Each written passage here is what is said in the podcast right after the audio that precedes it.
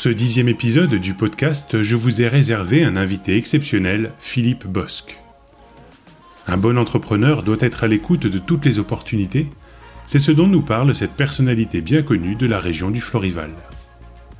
Il nous retrace son parcours exceptionnel, comment il a cassé les codes existants pour fonder une entreprise employant jusqu'à 4500 coiffeuses, avant de tout revendre et de se relancer dans un domaine qu'il ne maîtrisait pas, l'hôtellerie-restauration. Bienvenue sur le podcast Parcours d'entrepreneur. Bonne écoute.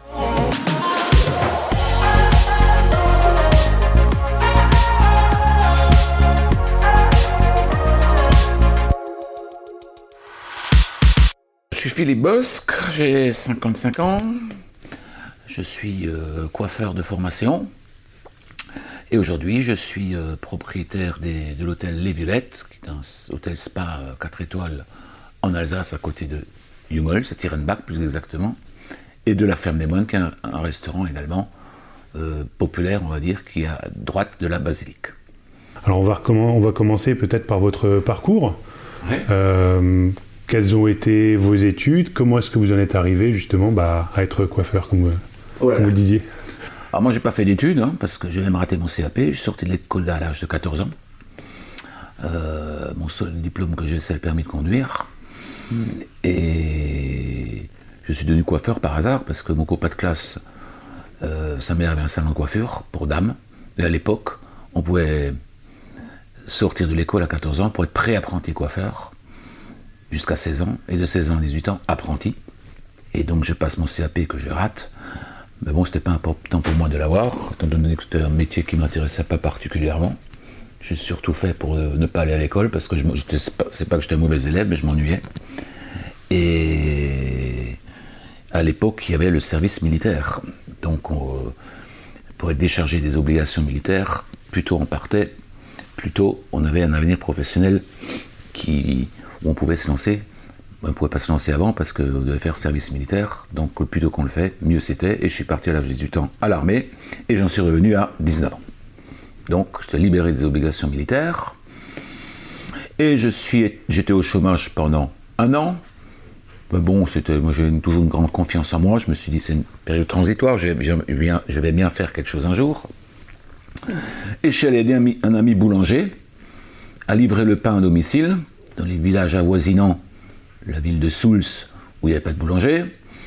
Et c'est là que les personnes âgées, en me voyant livrer le pain à domicile, me disaient Ah ouais, mais toi, tu es aussi coiffeur, viens nous faire une permanente, viens nous faire une mise en pli. Et c'est comme ça, vous voyez, je ne me suis pas réveillé un jour avec la super idée, mais c'est venu de fil en aiguille. Et j'ai fait ce métier euh, de façon, euh, comment dirais-je, euh, non déclarée, pendant six mois. Mais au bout de six mois, j'avais une clientèle importante et je me suis dit, mais tiens, si je me déclare, je peux encore avoir plus de clients parce que je peux encore faire de la publicité. Je peux aller dans les hôpitaux, dans les maisons de retraite où les coiffeurs salons ne s'y rendaient pas parce que c'était trop contraignant pour eux. Contraignant également pour les, hôpitaux, les maisons de retraite d'amener les personnes âgées dans le salon. Donc euh, c'était un marché qui était euh, très intéressant dans la mesure où on était déclaré. Et je me suis déclaré donc comme coiffeur à domicile indépendant à la chambre de métier. J'étais le premier à l'époque parce que je ne savais même pas comment m'immatriculer à la chambre de métier. Et me voilà donc euh, installé à l'âge de 19 ans comme coiffeur à domicile indépendant. Et sur ce, je fais donc de la publicité, des prospectus que je distribue dans les boîtes aux lettres. Et très rapidement, j'ai une clientèle qui me permet de travailler du lundi au samedi sans arrêt auprès des personnes âgées et des hôpitaux et des maisons de retraite dans l'arrondissement de Souls. C'est un beau parcours, et tout ça, c'est parti en fait d'une opportunité. C'est quelque chose que vous n'aviez pas prévu du tout. Non, oui, c'est pas, j'ai pas prévu du tout. Euh, c'est comme ça, c'est la divine providence qui se présentait à moi. Et donc j'ai, exercé ce métier pendant cinq ans, tout en m'interrogeant, et en me disant tiens, si ça, si ça marche pour moi, coiffeur qui avait raté son CAP, ça peut aussi marcher pour les autres. Et je me suis dit, je vais pas faire ça toute ma vie. Si j'en embauche une dizaine, eh ben, euh, euh, ça me permettrait à moi de plus faire la coiffure à domicile, mais de gérer une équipe de 10, et j'en serais très content. Vous préfériez à ce moment-là, effectivement, vous mettre un peu plus en retrait, pas forcément continuer à faire la coiffure? Oui, bien sûr, et en même temps, je sentais que c'était une activité qui allait prospérer. Et je, me, je crée une société en 92 pour embaucher des coiffeurs à domicile. Et face à la, au succès de la formule que je proposais aux coiffeuses d'être salariées, ça les intéressait beaucoup, parce qu'elles gagnaient autant qu'en salon. Mais elles ne voulaient pas gagner deux fois plus qu'en salon. Elles voulaient gagner la même chose qu'en salon, mais travailler deux fois moins. Parce qu'elles avaient des obligations familiales que nous autres hommes n'avons pas. Hein, elles s'occupent des enfants, elles les cherchent à l'école, elles les amènent à l'école, etc., etc. Et au lieu d'en embaucher 10, la première année, fort du succès de la formule que je proposais à ces salariés, ben j'en ai embauché 80. Donc on est en 92. Quand tu parles de l'objectif d'en avoir 10 et quand on a 80, après c'est une question de personnalité de chacun. Sans ce fait de l'autosatisfaction, on se dit, bah, tiens, je vous l'ai dit, j'en ai 80 et c'est très bien comme ça, et je vais rester comme ça. Ou alors, d'autres personnalités se disent, euh, bah tiens, s'il y en a 80 en Alsace, dans le Rhin, il n'y a pas de raison qu'il n'y ait pas 80 dans chaque département de France. Par contre, j'imagine qu'en termes de structure, de gestion, entre votre projet initial d'avoir 10, 10, euh, employés et finalement arriver avec 80 en Alsace et peut-être 80 dans chaque département, on n'est plus du tout sur la même chose. Il y a eu, euh, j'imagine, beaucoup de travail pour mettre tout ça en place. Quelles ont été les principales difficultés pour vous? Le plus compliqué, c'était de faire simple. Parce que comment gérer une coiffeuse dans un autre département où il y a le siège social, euh, tout en leur faisant confiance la prestation, c'était pas évident. Donc il fallait simplifier le modèle, il fallait leur laisser leur, libre choix pour prendre des rendez-vous. Et la chance qu'il y avait dans ce métier, c'est que la coiffeuse à domicile, qu'elle le soit ou pas, elle a un véhicule. Donc il n'y a pas d'investissement. Elle a son matériel, il n'y a pas d'investissement non plus.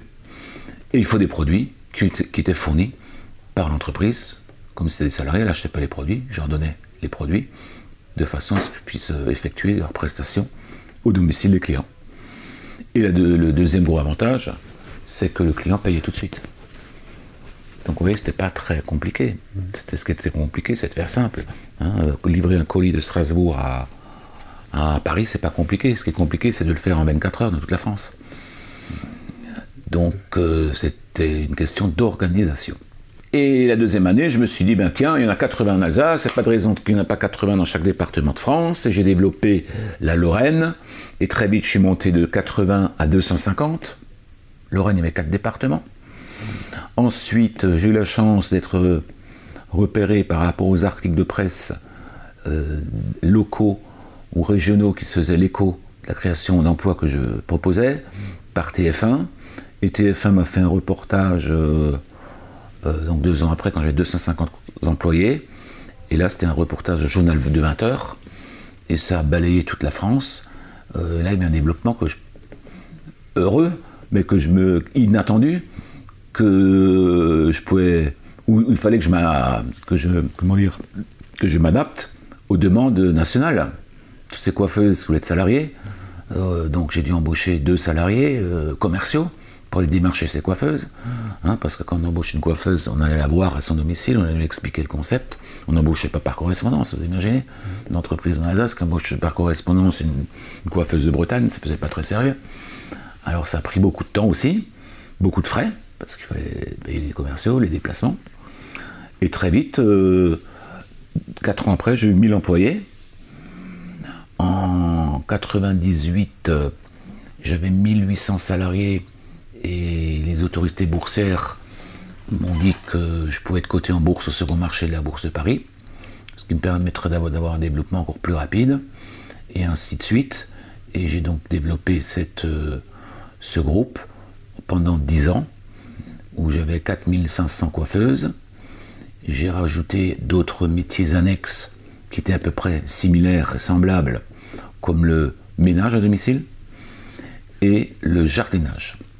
Et quand j'ai vendu mon groupe en 2002, eh ben, j'avais 5500 euh, employés, dont 4500 coiffeuses, 700 femmes de ménage, à peu près 300 jardiniers, dans toute la France. Belle entreprise, belle envergure, effectivement. Et euh, alors, entre le moment où vous travaillez seul et le moment où justement vous avez tellement d'employés, euh, comment se fait la, relation vis-à-vis -vis du client? Parce que c'est vrai que quand on travaille seul, on a son amour du, travail bien fait, on, a envie que la personne soit satisfaite, on est sur place, on peut faire les choses euh, correctement soi-même. J'imagine que c'est très compliqué de transmettre ça à autant, à autant d'employés. Est-ce que vous-même, vous avez pu agir quelque part pour ça? Est-ce que c'est au moment du recrutement où il y a des choses particulières sur lesquelles les, commerciaux faisaient attention? Alors non, nous, vous savez, cette activité de coiffure, elle est très particulière parce que euh, les coiffeuses qu'on embauchait, on leur, euh, obligeait, elles, par contre, d'avoir le CAP pour pas embaucher n'importe quoi. Euh, la coiffeuse qui se présentait, moi je suis pas coiffeuse, mais je, petite je coiffe mes poupées, euh, on l'embauchait pas. Donc on obligeait la coiffeuse d'avoir son CAP, d'une part, et d'autre part d'avoir plus de trois ans d'expérience après le CAP. Donc à partir de là, pour nous, elle était embauchée. Après, euh, fallait lui expliquer le concept, fallait lui dire voilà, c'est vous qui prenez vos rendez-vous, vous êtes libre de, travailler quand vous voulez, vous ne pas travailler le mercredi parce que les enfants n'ont pas école, vous ne serez pas le mercredi. Euh, il fallait expliquer comment ça se passe sur le côté administratif de la chose, comme quoi devait facturer au client, encaisser en notre nom, mais nous reverser une fois par mois la recette globale, avec la fiche des produits qu'il lui fallait pour le mois suivant. On envoyait ces produits dans les 24 heures. Euh, des fois, pour aller plus vite, on autorisait à aller se livrer directement chez le fournisseur local et on paye les factures directement au fournisseur local. Donc c'était très simple. Après, c'est vrai que quand vous passez de 10 à 80, quand vous, en voulez 10, on est 80, c'est pas la même chose, parce qu'il faut des, structures derrière, il faut des, une secrétaire comptable, il faut, et quand vous développez, il faut encore des commerciaux, il faut, d'autres, faut un service commercial, etc. etc. Donc il fallait s'adapter au fur et à mesure de l'avancement de la société. En fait, il fallait être l'élève et le professeur en même temps. Il fallait savoir avant de savoir. Et puis, euh, comme le métier était très simple, hein, couper les cheveux à domicile, c'est pas. Et c'est très, compréhensible aussi, parce que c'est pas un métier où il faut de nombreuses explications pour comprendre. Hein. Coiffeur à domicile, euh, tout le monde comprend. C'est pas comme certaines activités professionnelles euh, où on a mal à, comprendre ce que les gens y font. Donc c'était très facile euh, pour moi de développer la société, mais ça me demandait aussi beaucoup d'efforts, surtout de beaucoup de déplacements, parce que je me rendais dans toutes les régions, dans tous les départements de France, une fois par semaine. Ça me prenait deux ou trois jours, plus gérer le côté administratif. Mais cette tâche a été très facilitée par les 30 secrétaires que j'avais, qui chacune faisait très bien leur son travail, dans, son, dans chacune dans son domaine.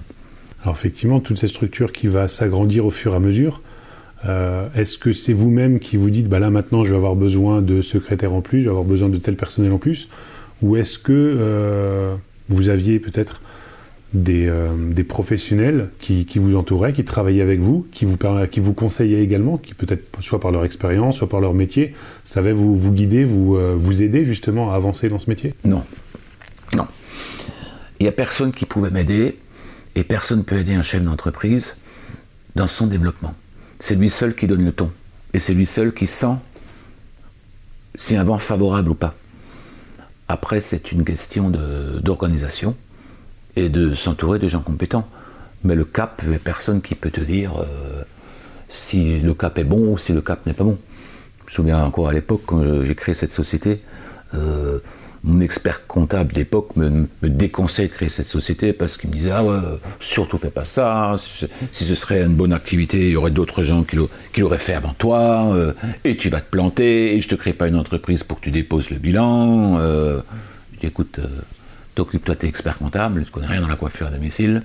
Moi, je connais, je sens, je sens un vent favorable.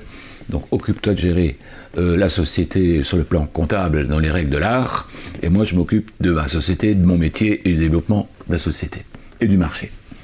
Donc vous voyez, un chef d'entreprise, il peut, il peut se fier qu'à lui-même. Bah, quand on y croit, il faut aller à fond. Hein. Et après, il faut avoir le courage aussi, il faut avoir le courage d'y aller, quoi. Il faut avoir le courage d'y aller. Alors ça, c'est encore une autre question. Bah, tout à fait, effectivement, parce qu'on peut avoir le courage d'y aller seul, mais effectivement, si d'un coup on a 10, 80, 250, 1000, 2500 employés, c'est différent. Oui, mais vous savez, les bons chefs d'entreprise sont, ceux qui ont de la, la sensation. Quand on parle de chef d'entreprise, d'entrepreneur, hein, pas de gestionnaire d'entreprise. Donc les bons chefs d'entreprise, ce sont les, ceux qui ont de la, la, sensation. De la sensation. Oui. Euh, c'est la différence entre un, un chef d'entreprise et un, et un manager, parce que j'avais gagné un prix de, l'entrepreneur de l'année par un journal national, euh, le journal des entrepreneurs, je crois que c'était. Et euh, il y avait une autre personne qui avait gagné le prix de, du manager de l'année. Alors je me demandais, c'est quoi la différence entre un chef d'entreprise et un manager? Un chef d'entreprise, c'est celui qui crée sa boîte et qui la développe et qui y croit. Et un manager, c'est quelqu'un qui va manager une entreprise qui ne lui appartient pas et qui n'a pas créé et va gérer le quotidien. Donc vous voyez, c'est la différence entre un entrepreneur et un manager. Et après, un entrepreneur, en fait, il est les deux. Un entrepreneur, en même temps, c'est un bon manager. Mais un, bon manager n'est pas forcément un bon entrepreneur. fait parce qu'il y a un certain nombre de risques à prendre à Parce que la, société ne lui appartient pas. C'est pas lui qui l'a créé. Il est mis en place par un conseil d'administration et il gère le quotidien et son développement. Voilà, donc vous voyez, un bon créateur d'entreprise, la sensation et pour accomplir de grandes choses, non seulement faut agir, mais faut aussi, faut aussi euh, rêver. faut aussi rêver et y croire. Et durant toute cette période, justement, toute cette, euh, croissance de l'entreprise, est-ce qu'il y a eu des moments un peu plus difficiles où peut-être vous avez douté en vous disant finalement, est-ce que j'ai bien fait de, euh, de me lancer ah, Bien sûr, j'ai bien fait. Ben oui. Non, le plus dur pour moi, c'était, vous savez, un chef d'entreprise ne sait pas tout et il atteint forcément à un moment donné un niveau d'incompétence dans un domaine qui soit technique, juridique ou autre. Moi, euh, j'atteins un niveau d'incompétence, c'était quand j'avais 1000 salariés, que j'avais plusieurs sociétés, euh, et beaucoup de choses à mettre en place pour les comités d'entreprise, participation bénéfices, convoquer chez l'inspection du travail, convoquer au ministère du Travail. ça, c'était mon seuil d'incompétence je comprenais rien. Euh, en plus, ça m'intéressait pas du tout. Euh, je voulais pas apprendre. Euh, je comprenais le truc, mais je voulais pas apprendre. Je voulais comprendre, mais pas apprendre. Surtout pas apprendre. Parce que ça m'aurait pris trop de temps à m'en occuper au détriment du développement. Et là, j'ai embauché des personnels compétents qui, qui avaient fait des HEC. J'en ai même un que j'avais embauché qui était un énarque, qui lui s'occupait des relations justement juridiques, droit du travail, en relation directe avec les, préfectures, les ministères du travail, etc. etc. Donc à un moment, il faut être conscient justement effectivement de ses limites et pas hésiter à bien s'entourer pour, pour aller plus loin. Voilà, tout à fait. Il faut être conscient de ses limites, s'entourer de gens compétents, et après vous êtes une courroie de transmission, hein. et vous êtes un, un chef d'orchestre. Mais la décision vous appartient. Parce que tellement de, de solutions à un problème, euh, quand je voyais justement cet énarque, quand il y avait un problème, je disais, c'est quoi la solution? On me dit, ah, mais je sais pas ce que c'est la solution, mais on si on fait comme ça, ce sera comme ça, et si on fait autrement, ce sera comme ça. Et on fait quoi? Eh ben, je sais pas, euh, c'est à toi de choisir. Oui, ils prennent pas de décision, mais ils vous expliquent le, processus. Et à un moment donné, il faut se décider.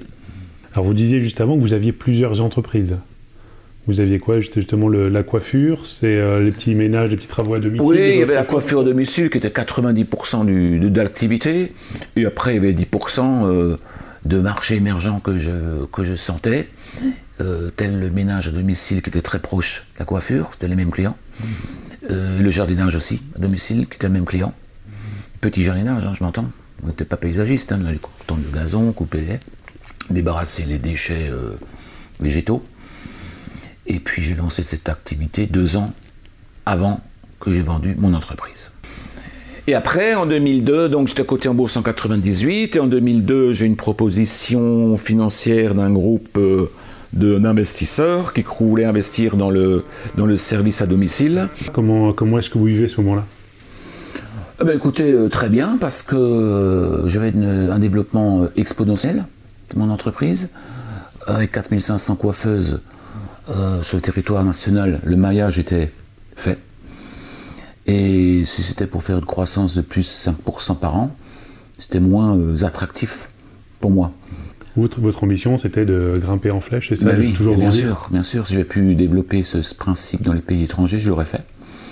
Mais c'était pas possible. C'était vraiment une activité franco-française sur le droit d'exercice du métier et sur la législation du travail. Dans le sens où en Allemagne, par exemple, je vais me développer en Allemagne, c'est pas possible parce que le droit d'exercer la coiffure était considéré euh, dans la législation allemande, comme quoi il fallait qu'ils aient le brevet de maîtrise. Alors que moi, sur les 4500 coiffeurs, j'en avais peut-être 30 qui avaient le brevet de maîtrise. Donc c'était pas possible en Allemagne. En Espagne, il y avait une question de droit. Alors c'était faisable sur la question de droit du travail, mais dans le droit social, c'était compliqué parce que si la coiffeuse était en maladie, il euh, fallait attendre euh, deux mois pour que les indemnités journalières soient payées par la Sécu espagnole. En Italie, le service à domicile était interdit. En Angleterre, c'était déjà plus répandu que chez nous, et là-bas c'était carrément l'inverse, c'est qu'elles pouvaient se mettre à leur compte avec un statut de salarié. Pas aussi contraignant qu'en France, parce que la coiffeuse avait le choix d'être indépendante en se mettant à son compte, en France, ou être salariée. Mais si elle se mettait à son compte, elle n'est plus sur statut de salarié. C'était un statut contraignant pour elle. Elle devait payer sa TVA. Elle devait payer des caisses d'assurance euh, maladie et retraite à part. Donc, euh, c'était vraiment franco-français. Droit d'exercice, pas besoin de maîtrise. Et salarié, elle pouvait exercer en tant que salarié, ce qui n'était pas possible dans d'autres pays. Donc, euh, et quand j'ai vu que que le maillage national était, était fait et que l'évolution était plus possible et était limitée à 5% du chiffre d'affaires par an, je me suis dit, il y a d'autres choses à faire euh, dans la vie que la coiffure à domicile. Et c'est là que j'ai vendu. Et je me suis fait plaisir en achetant ici euh, les Villettes et la ferme des moines. C'était mon rêve de gamin, parce que je suis originaire du village. Et puis euh, j'ai accompli mon rêve, voilà. Alors j'ai entendu dire dans, une interview que c'était justement une promesse que vous avez faite à votre grand-mère, c'est un voilà, ça en plus, oui, exactement. Voilà, donc vous voyez, euh, j'ai tenu ma promesse, c'était mon rêve aussi. Et puis aujourd'hui, je suis très content parce que ça marche très bien. Alors d'un métier de, euh, coiffeur au départ, euh, ensuite gestionnaire d'entreprise, d'un coup vous passez maintenant dans, dans l'hôtellerie, hôtellerie-restauration. Est-ce qu'il y a de grosses différences dans, la gestion? Quelles ont été les difficultés au moment où vous avez repris ce, euh, oh les difficultés ou les, questions justement qui vous, qui vous sont venues à ce moment-là? Alors c'est carrément différent parce que dans l'hôtellerie, vous imaginez, euh, c'est pas le même métier. C'est, enfin c'est pas le même métier, c'est le pire des métiers, j'allais dire, parce que c'est un métier de service au client. C'est pas seulement un métier de service au client, comme dans la coiffure. La coiffure c'est un métier de service. Dans l'hôtellerie, euh, il y a plusieurs métiers. Euh, d'abord, il y a les travaux, parce que j'ai fait construire cet hôtel, donc il faut suivre les travaux, il faut déposer les permis, il faut négocier avec les entreprises, les architectes. Une fois que vous ouvrez votre hôtel, il bah, faut vous constituer une équipe de plusieurs métiers. Hein. Euh, l'hôtellerie, c'est plusieurs métiers. C'est le métier en cuisine, c'est le métier du service, il y a le métier de la réception, il y a le métier des femmes de ménage. Donc c'est plusieurs métiers. Vous n'avez pas choisi la voie la plus facile, quoi. Je crois que c'est le, pire des métiers, l'hôtellerie, restauration. Aujourd'hui, c'est quelque chose qui, vous plaît quand même de, travailler bah, C'est le pire des métiers sur le plan gestion, mais c'est le plus beau métier sur le plan relationnel, parce que vous avez un relationnel de tout azimut, vous avez des clients de, tous les pays, de tout horizon, de, toute catégorie sociale, euh, euh, des artistes, des chanteurs, des, gens euh, simples, des gens compliqués des gens simples et compliqués à la fois. Donc vous voyez un petit peu tout. En plus, il y a un spa. Donc il faut aussi un autre métier, euh, c'est le, spa. Il y a, neuf cabines de soins, donc c'est des masseuses. Euh, il y a des saunas, hammams, piscines, donc il euh, faut mettre un nageur. Il faut de l'entretien extérieur aussi. Donc vous voyez, l'hôtellerie, restauration, c'est une dizaine de métiers tout confondus. Alors que la coiffure, ça fait il y a investissement zéro, le client il paye tout de suite, puis voilà, c'est terminé. Alors qu'ici, pour faire un euro de chiffre d'affaires, il y a 5 euros d'investissement.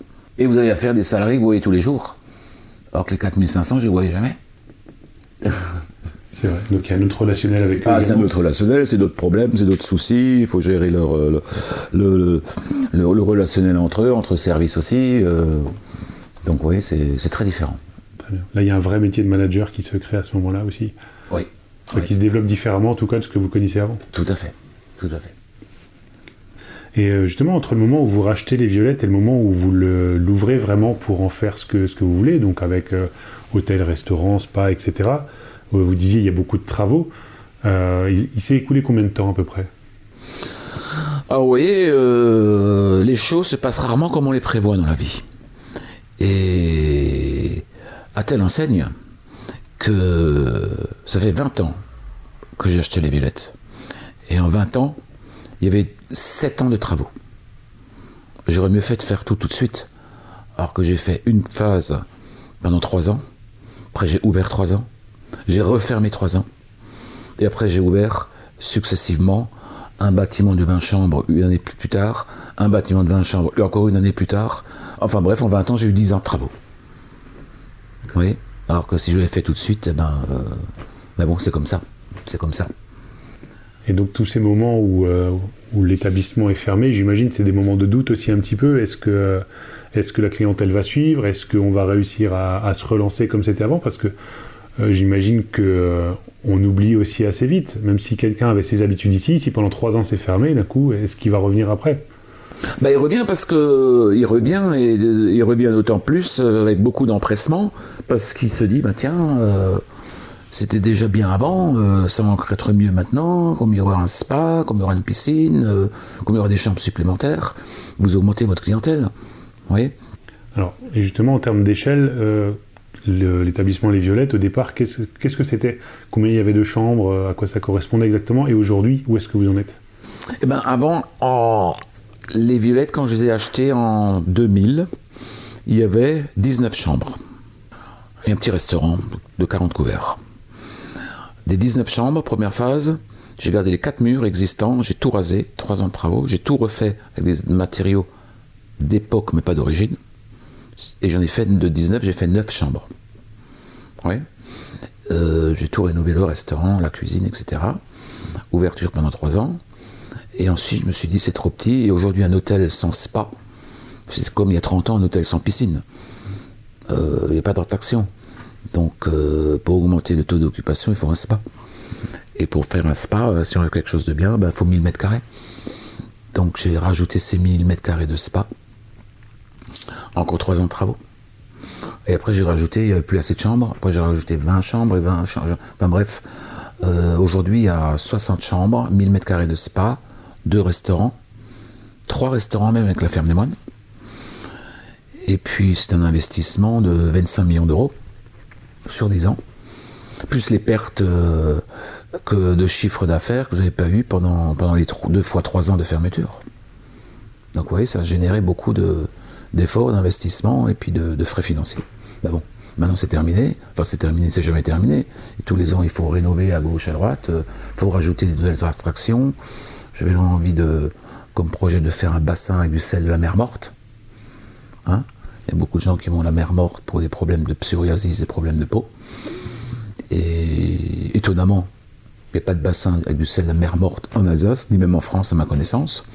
Et je trouverais ça sympathique de faire un bassin avec du sel de la mer morte, où j'ai déjà acheté 30 euh, tonnes de sel de la mer morte pour faire un bassin. Mais des complications techniques, et puis euh, ça va se faire dans les, prochains temps, dans les prochaines années, je vais dire. Donc vous voyez, chaque fois, de l'investissement pour que la clientèle revienne avec une nouvelle activité. Donc vous avez toujours euh, une vision à long terme pour voir qu'est-ce qui va plaire à, votre clientèle, qu'est-ce qu'il faut mettre en place justement pour, pour l'attirer vers vous, c'est ça? Voilà, c'est ça. Vous voyez, c'est à peu près comme un parc d'attractions où il faut tout le temps euh, une nouvelle activité pour que le, visiteur revienne l'année d'après, parce qu'il y aura une nouvelle, activité. Oui, bien les parcs d'attractions. Europa Park, euh, qui s'est développé euh, de façon extraordinaire. Tous les 2-3 ans, ils ont une nouvelle attraction. Pour faire revenir les clients, pour que ce soit jamais la même chose, mais toujours un plus. Et la ferme des moines, vous l'avez acheté en même temps que, les violettes Oui, la même chose. La même chose. C'est la même année en 2000. Alors là-bas, c'est plus populaire, parce que ça s'adresse à un public euh, de séminaire d'entreprise, un public de pèlerinage, un public de, groupe, un, public de particuliers, des mariages, mais aussi de, en semaine, euh, ou même euh, tout le temps, des individuels qui viennent. Voilà.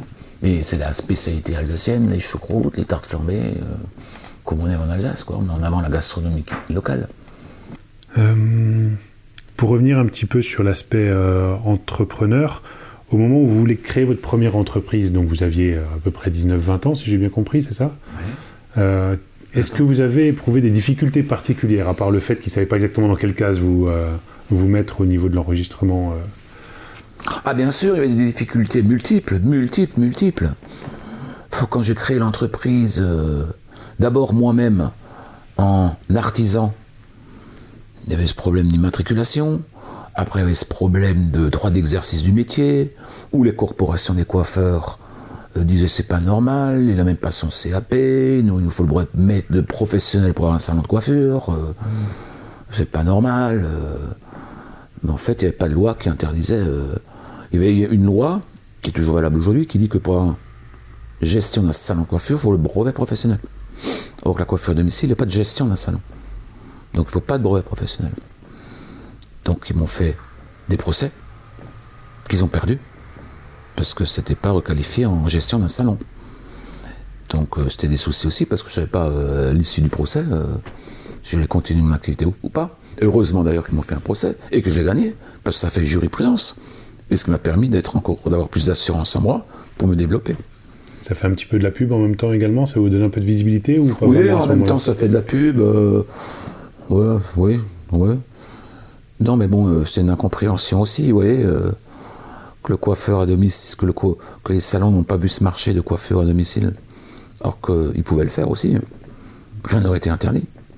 C'est comme les McDonald's et les restaurateurs traditionnels. McDonald's, c'est notre clientèle, ils font de la remporter, euh, des pizzas qui sont livrées à domicile. Donc euh, pourquoi la, coiffure ne serait pas... euh, on ne pourrait pas faire la coiffure de, domicile? Ce qui, a, ce qui en même temps a un côté social, parce que la, vous imaginez la personne âgée chez elle toute la journée, qui est contente de recevoir quelqu'un pour s'occuper d'elle. Donc les salons n'ont pas vu ce marché, ou l'ont vu, ils n'y ont pas cru, ou alors carrément, ils l'ont vu, ils ont cru, mais ils ne voulaient pas se remettre en cause, et puis ils s'en foutaient à la limite. Quoi. Par contre, quand quelqu'un le faisait, ils n'étaient pas contents. Mais bon, c'est comme ça. C'est la nature humaine.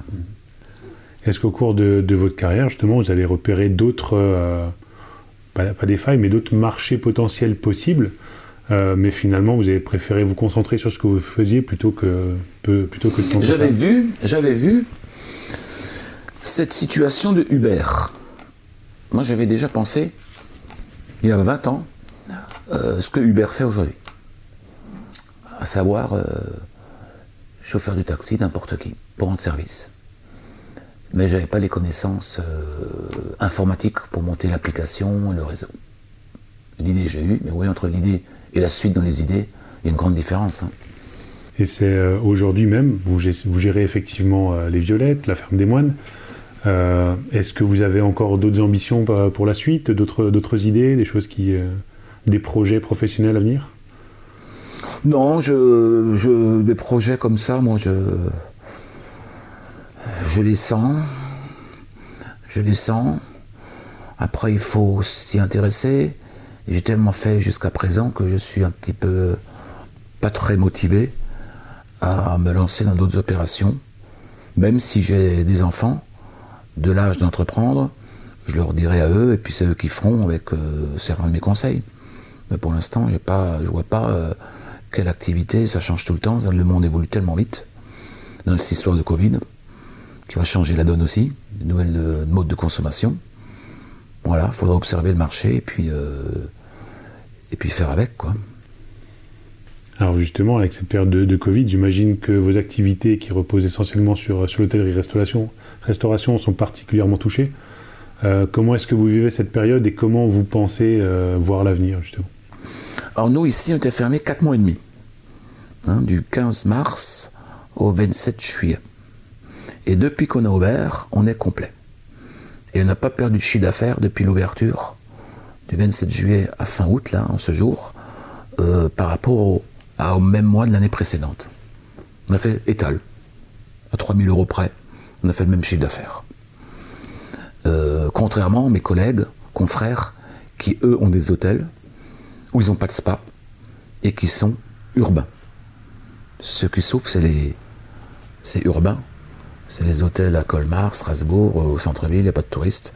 Et quand il y a des touristes, les gens ils veulent aller en campagne, au grand air, euh, avec un environnement sympathique, comme c'est le cas ici au Villette, environné de forêt, et avec un spa. Donc eux, euh, ils s'en sortent.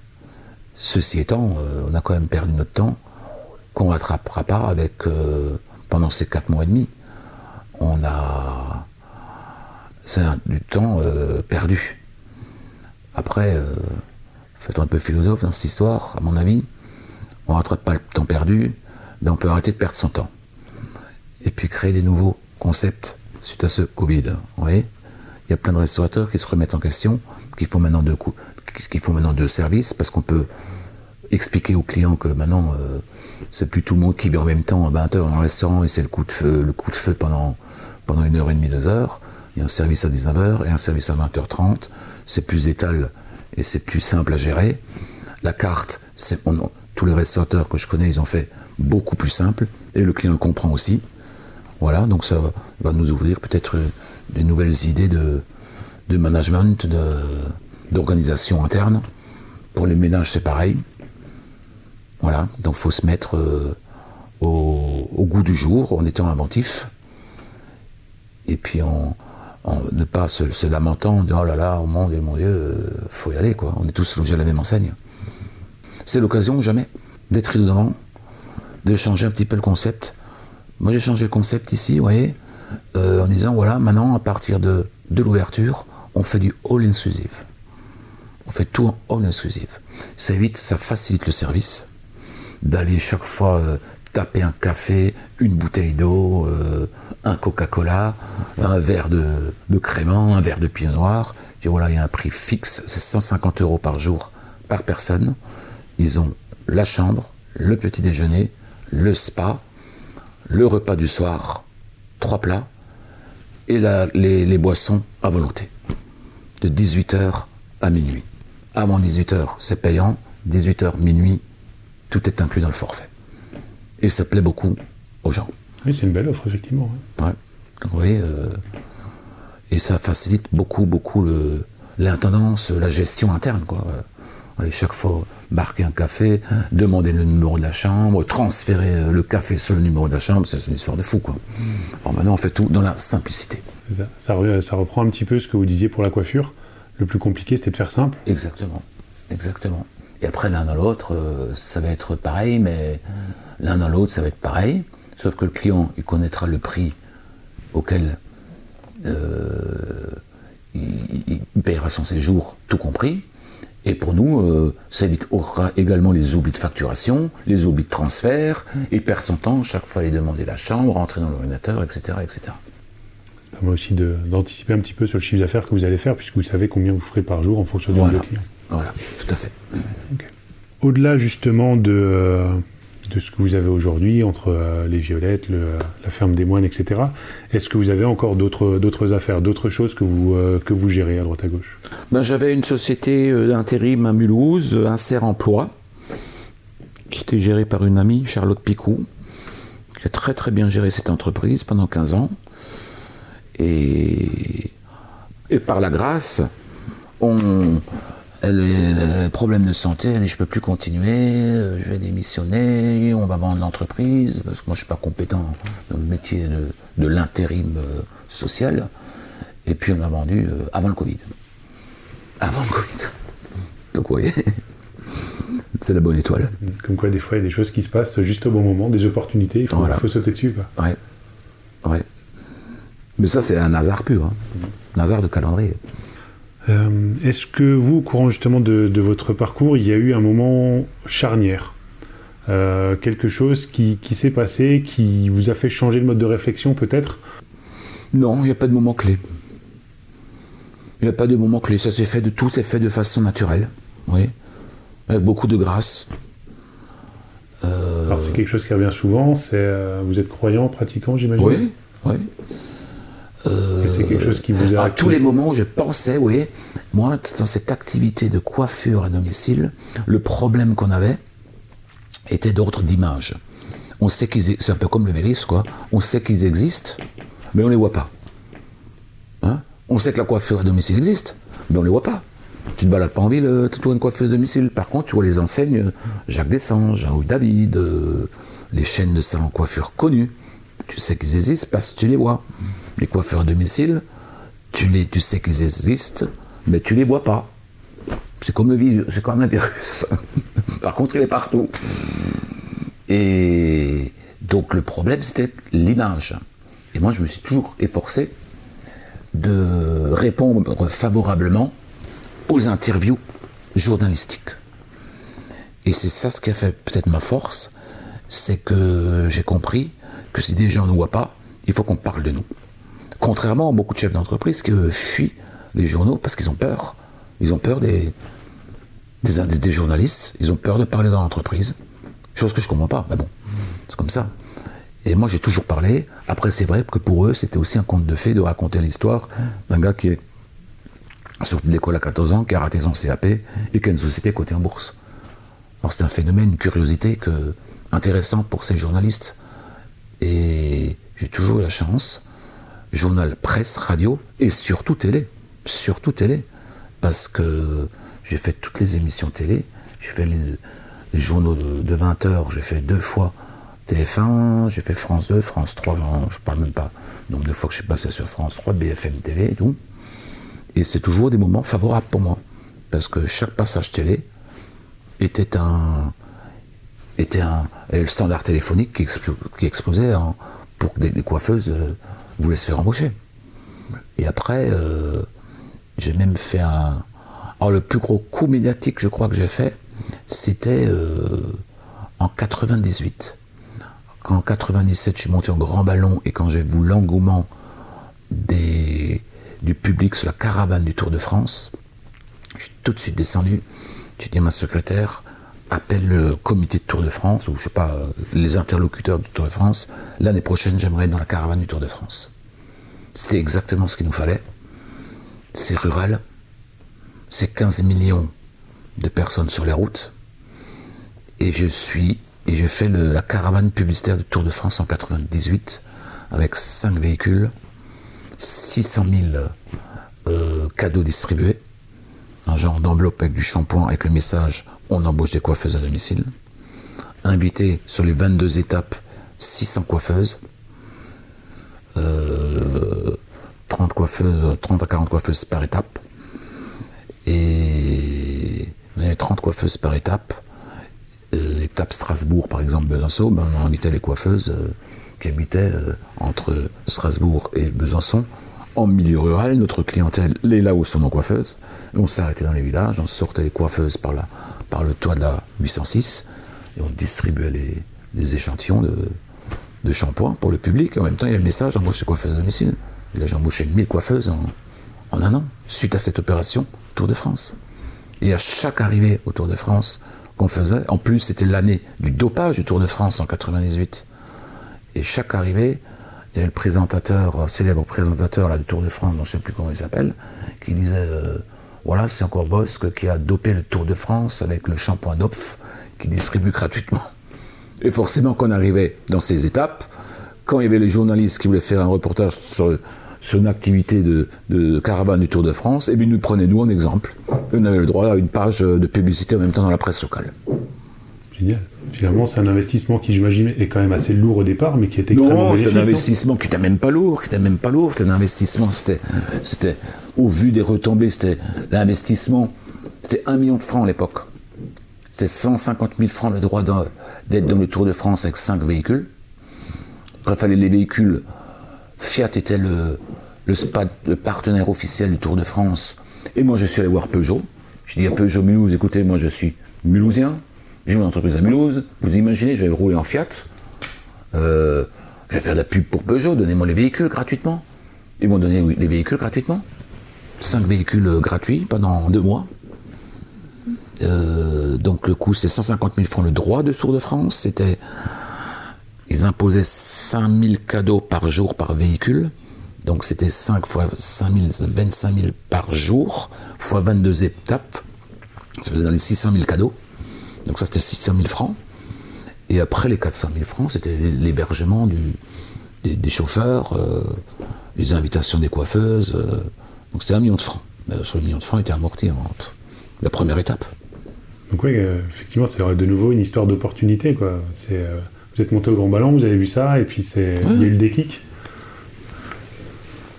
Est-ce qu'il y a eu un autre moment aussi comme ça euh? Non, ça c'est pas une c'est, pas une opportunité. Je dirais pas que c'est une opportunité. Ça, je, dirais que c'est une euh, comment dirais-je? L'opportunité, ça se présente à toi, toi, sans réfléchir, tu fais ou tu fais pas. Mais là, il fallait réfléchir au truc, quoi. Il fallait l'organiser, oser le faire, l'organiser et le faire, quoi. C'est un, un flash info. Mm. C'est alerte flash info. Mais après, tu le fais ou tu le fais pas. Et après, il faut le faire de façon, de façon intelligente.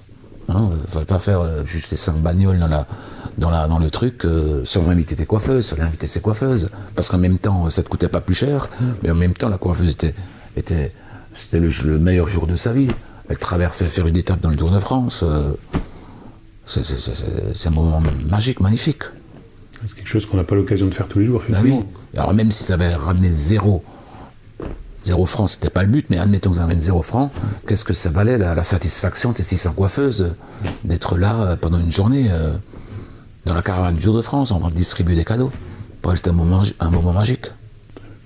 Et justement, est-ce qu'il y a eu d'autres moments comme ça, mémorables, en, euh, un peu exceptionnels, dont, dont vous vous souvenez? Oui, alors il y avait aussi un autre grand moment aussi, au- un grand moment, tous les ans, il y avait le salon mondial de la coiffure à Paris, au festival, au Palais des Congrès.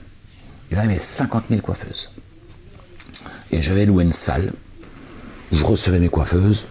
Il y avait un show de coiffure fait par un professionnel que j'avais embauché. Je recevais les coiffeuses, j'avais un bar, euh, Crément Kouglouf, bien sûr, Crément Kouglouf. Et la première année, où j'étais donc à ce festival mondial de la coiffure, je m'apercevais que les gens, dans les allées, avaient tous un prospectus, peu importe un prospectus dans les mains. Ben, il faisait une chaleur atroce dans ce palais des congrès et faisait les- l'éventail. Et l'année d'après, je me suis dit, bah tiens, au lieu qu'elle se avec ce prospectus là, qui servent à rien, je vais faire un éventail. Je fais un cœur fuchsia avec un manche, avec un message dessus. Groupe Philibosque, embauche coiffeuse à domicile. Et fluorescent. Et j'avais embauché 15 euh, hôtesses. J'ai fait livrer 50 000 éventails, c'était un franc l'éventail. Encore une maigre pitance, mais au vu de ce que ça peut ramener. Et j'avais embauché 15 hôtels devant le palais des festivals. Et elle doit distribuer tous ces, éventails gratuitement à l'ensemble des coiffeuses qui rentrent dans le palais des congrès. Ce qui fait que tout le monde avait l'éventail Philippe Boss dans la main pour se faire du vent. Et tout le monde voyait le message, quoi. Alors c'est aussi une idée euh, lumineuse. Qui coûte pas grand chose, mais qu'il fallait, fallait y penser, il fallait le faire. Toujours pareil. C'est ça, c'est un peu le même principe qu'on disait avant pour le, pour le Covid. C'est que euh, il se passe quelque chose et on trouve la manière de s'adapter. Là, Faut trouver la manière de s'adapter. En temps et en heure. En temps et en heure. Parce que, vous savez, l'échec peut se résume, se résume toujours en deux mots. Trop tard. On a su trop tard, on a compris trop tard, on a agi trop tard. Ça, c'est l'échec qui se résume en deux mots. Alors, il faut être euh, inventif, créatif, et après, il faut oser. Qui ose gagne. Alors, je pense qu'on a à peu près fait le, le tour de, de l'ensemble de votre parcours. À moins qu'il y ait encore quelque chose en particulier qui, qui vous vient, qui est intéressant à partager. Après, vous savez, quand vous êtes entrepreneur, moi j'ai eu la chance d'être entrepreneur très jeune et de vendre très jeune. Donc j'avais 37 ans quand j'ai vendu. Euh, maintenant j'en ai 56, donc euh, ça fait 20 ans. Et vous avez toujours des, des interrogations. J'aurais dû, ou des regrets. J'aurais pas dû vendre, j'aurais dû vendre. J'aurais dû vendre plus tard. J'aurais dû vendre, mais j'aurais pas dû faire ça. Ici, mais tellement. Parce que j'ai acheté des emmerdes. J'aurais pu être plus cool. Euh, j'aurais dû faire ceci. J'aurais dû faire l'Uber. J'aurais dû faire cela. Mais bon, après, c'est, c'est, comme ça. faut pas avoir de regrets, je pense. Il faut pas avoir de regrets. Il faut être fier du parcours accompli. Et après, le reste, c'est de la littérature. Alors, pour conclure, euh, si maintenant vous vous adressez à un jeune entrepreneur qui a besoin de, de conseils, qui ne sait pas trop justement euh, comment faire pour aller plus loin, il a peut-être une bonne idée qu'il a envie d'entreprendre, mais il n'ose pas, euh, quels seraient les conseils que vous pourriez lui donner, en quelques mots? C'est pas évident parce que il n'y a pas seulement un conseil à donner, il y en a plusieurs, quoi. Faut qu'il croie à son produit, faut qu'il ait une dose d'inconscience, faut qu'il ne pense que ce qu'elle lui pense, surtout pas s'entourer de conseillers de, de tout le sinon tu fais rien. Et puis, c'était dans une activité déjà existante par ailleurs, mais que tu penses que tu peux l'améliorer, eh ben il faut y aller, sans hésiter. Il faut de la patience, de la tolérance, pas tout vouloir tout de suite euh, sans effort. Comme je vois beaucoup de, jeunes entrepreneurs qui viennent me voir et qui me disent ah ouais moi j'ai une super idée, c'est l'idée du siècle, mais je peux rien faire si j'ai pas minimum 5 millions d'euros, parce qu'il faut aller vite. Moi si on m'avait donné 5 millions d'euros pour faire la coiffure à domicile, j'aurais peut-être mal fait. Moi je suis monté crescendo. D'abord j'en ai embauché une, après 10, après 80, et après crescendo. Euh, et au fur et à mesure qu'on avance, au, fur et à mesure, on rectifie la, trajectoire parce que il y a des vents dans, la voile qui te font des fois dévier. Et il faut des fois remettre le bateau euh, dans, les, canaux. Parce que tout le temps, il faut améliorer le concept. Tout le temps. Donc, euh, avoir la bonne idée, faut y croire. Pour ça, c'est le seul, le entrepreneur, euh, c'est lui qui le, le c'est lui de savoir. Il faut que les, toutes les données euh, permettant d'avoir un constat sur l'activité qu'il veut développer, pas dire ah oui bon il a une super idée mais je sais pas combien c'est le marché, je sais pas combien de personnes ça représente, ah, mais je sais pas combien quel prix de revient, ah, mais je sais pas quel le potentiel de chiffre d'affaires. Il euh, faut que le gars connaisse son marché. Moi, dans la coiffure domicile, je connaissais tous les chiffres de coiffure. C'était 50 000 salons, 150 000 euh, employés, 10 euh, milliards de chiffre d'affaires, moyenne de 8 visites par an un client, c'est 8, visites par an chez le coiffeur par, an, c'est 120 francs de chiffre d'affaires euh, par visite, c'est un budget de temps et temps. Donc il faut vraiment avoir, faut tout savoir sur ton marché, sur tes concurrents, sur la manière d'exercer. Et après, bien sûr, après, bien sûr, une dose d'inconscience, parce que le mec qui est conscient ne fait jamais rien. Le mec qui est conscient n'y va pas. Il a peur. Mais la peur n'est pas le danger. Donc faut y aller. Après, c'est une âme d'entrepreneur. Hein. C'est une âme d'entrepreneur qu'il faut. Et ça, euh, l'âme d'entrepreneur, euh, tu penses matin, midi et soir. Tu comptes pas tes heures et tu penses matin, midi et soir. Si le mec veut être entrepreneur et veut pas bosser l'après-midi, ni le soir, ni les week-ends, euh, c'est pas. ouais, c'est pas être un entrepreneur, ça. Il y a une petite part de, de chance également, de. de alors, je sais pas, tout à l'heure, comme dit, vous on parlait rapidement de euh, justement que vous, que vous étiez croyant, pratiquant. Est-ce que vous pensez justement qu'il y a eu une petite aide également euh, à ce niveau-là pour votre parcours? Ou c'est vraiment le fait de, bah, à force d'entreprendre, de prendre les bonnes décisions, à un moment il y a des opportunités qui se créent qui n'auraient peut-être pas été là si vous n'aviez pas déjà eu le parcours avant Oui, non mais la chance, moi je crois pas la chance, moi je crois la grâce. La chance, c'est quand tu fais une fois un coup dans ta vie, tu gagnes l'auto, quoi. Mais la grâce, c'est quand ça perdure. Quand tu es en crise de créativité cérébrale, qui te permet d'avoir des, visions sur ton développement. Mais après, euh, bien sûr, il faut aussi être dans une. Le gars qui a entrepris avant le, Covid dans certaines activités, euh, bah, lui d'être inventif pour s'en sortir. J'ai un copain qui a investi euh, dans alors lui, par contre, le, Covid, ça l'a beaucoup aidé parce qu'il a investi dans une société, il a créé une société de, il y a 2-3 ans déjà. Maintenant, il a 25 ou 30 euh, filiales dans toute la France, de genre de dératisation et de désinfection. Et le Covid, ça l'a boosté. Parce qu'on l'appelle partout pour désinfecter les, les, chambres d'hôtel, les, laboratoires médicaux, les hôpitaux. Euh. donc il y a des activités qui, qui ont pris de, l'élan, et d'autres qui, sont, qui ont périclité, et d'autres qui vont péricliter. Mais s'ils sont assez inventifs, ils vont, ils vont peut-être s'en sortir. Ça dépend des, activités. Il ne faut jamais euh, se lamenter, quoi. Euh, jamais se dire c'est la faute des autres, des circonstances, la conjoncture. Il euh. faut être responsable aussi. Alors juste rebondir une dernière fois, j'ai sur un précédent épisode du podcast, j'ai rencontré David Collomb, donc, qui est comptable à Guebwiller et à Vieuxtan. Et il m'a dit un jour, il vous a rencontré mmh. et vous lui avez confié son, euh, enfin, votre secret pour, euh, pour réussir. Ou apparemment, d'après ce euh, qu'il nous disait, c'est que vous aviez choisi une, demi-journée dans la semaine pour justement faire autre chose. Vous sortir un petit peu du, du travail pour évacuer et pour prendre le temps de réfléchir justement à ça. C'est quelque chose que vous faisiez effectivement, vous avez commencé dès le départ comme ça, c'est quelque chose qui est venu par la suite? Alors ça c'est venu après. Ça c'est venu après. Mais j'étais, la machine était déjà lancée. La machine était déjà lancée. Et après, c'est vrai, quand vous êtes du matin au soir dans le truc, il faut se prendre un, un temps pour soi euh, en évacuant et en faisant carrément autre chose qui te permet d'oublier, quoi. Et en, en- en oubliant, il y a des fois des, flash, des alertes flash info qui viennent. Ça permet justement de, de lâcher un peu prise sur, euh, sur le boulot, de plus être autant focus, et puis en s'ouvrant à d'autres choses, bah, on a d'autres idées qui, qui arrivent. C'est quelque chose qui peut avoir lieu durant le sport. Bah, bah, bah oui, euh, moi j'ai eu une super idée en, en déconnectant comme ça pendant une journée. Je suis allé, je sais plus, à jamais, un truc comme ça.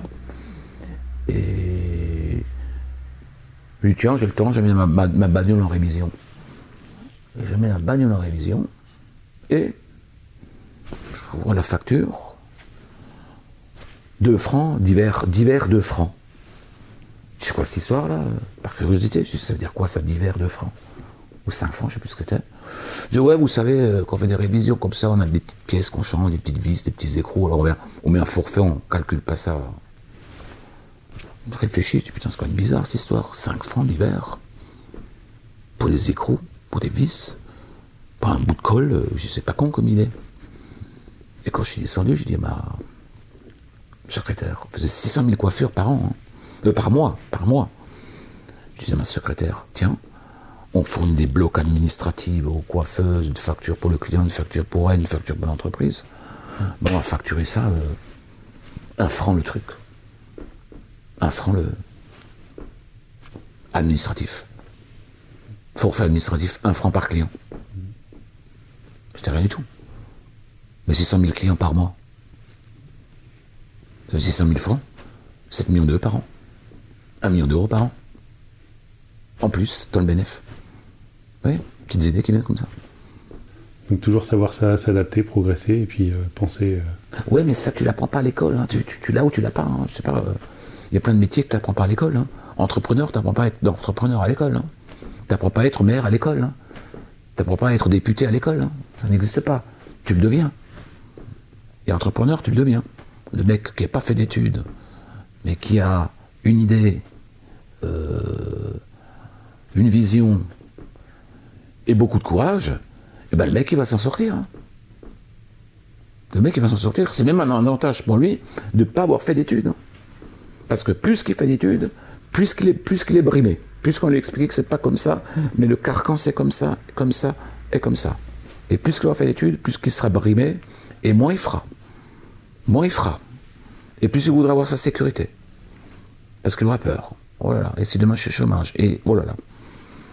Alors que le mec qui n'a pas fait d'études, à mon, à mon sens, et moi j'en connais plein, qui n'ont pas fait d'études, mais qui ont entrepris de façon pharaoniquement babylonienne. Prenez Jiffy, Philippe Genestet de Jiffy, qui a créé les magasins Jiffy. Le mec, il a commencé à faire les marchés, vendait des conneries de, de Gina des marchés. Sa femme, euh, elle a accouché de son premier enfant, il dit maintenant je ne vais plus faire les marchés. Il a créé une première boutique à Villeneuve-sur-Bergue, Villeneuve-sur-Lot. Tout à un franc, tout à un franc. Maintenant, il a 800 magasins. Jiffy. Il n'a pas fait d'études, là. Alors, il y en a qui comprennent de façon innée, ce que d'autres ne comprennent pas après de laborieuses explications. C'est décidé, chacun? Parfait. Et après, il faut, après, il faut, vous savez, euh, faut du talent et du courage dans toutes les activités. Même si vous rêvez de d'être joueur de foot professionnel, d'être chanteur, de vous entraîner 4 heures par jour au football, si vous n'avez pas de talent, vous n'y arriverez pas. Vous ne serez pas joueur professionnel. Après, il faut du courage. Ouais, moi, chaque fois que je rentre dans un avion, euh, je rêve de sauter en parachute euh, de l'avion. Moi, j'ai pas le courage de le faire.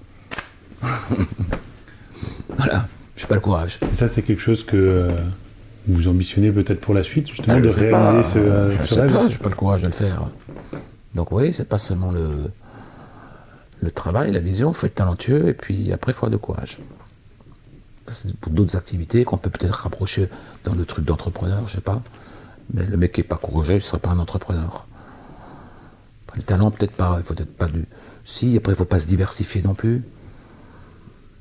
On peut appeler ça un talent quand le mec il réussit, je sais pas. Mais bon, après il y en a d'autres qui diront ouais, c'est pas compliqué ce qu'il a fait, tout le monde aurait pu le faire. Il fallait juste y penser quoi. Souvent il fallait, ouais, Il a, eu la bonne idée. Ah, putain, il a eu la bonne idée. Moi, la coiffure à domicile, j'ai rien inventé. Hein. C'est pas une idée que j'ai eue. Hein. Ça existait depuis le Moyen-Âge. Il y en a d'autres qui l'ont eu l'idée, ils l'ont fait, mais ils l'ont fait, ils n'ont pas réussi. Pourquoi? Parce qu'ils l'ont mal fait. Donc c'est pas seulement l'idée qu'il faut avoir. C'est l'idée, mais il faut bien le faire. Il y en a plein qui ont l'idée, mais qui le font mal. Et d'autres, qui ont la même idée, mais ils le font bien. Ce qui fait la différence, c'est que celui-là qui a la même idée, même s'il le ferait plus tard que l'autre qui a l'idée avant lui, mais s'il le fera mieux que lui, eh ben, euh, il réussira mieux. Alors justement, vous aviez déjà de la concurrence à ce moment-là sur le, la coiffure à domicile Il n'y a pas de concurrence. C'était très compliqué de le faire.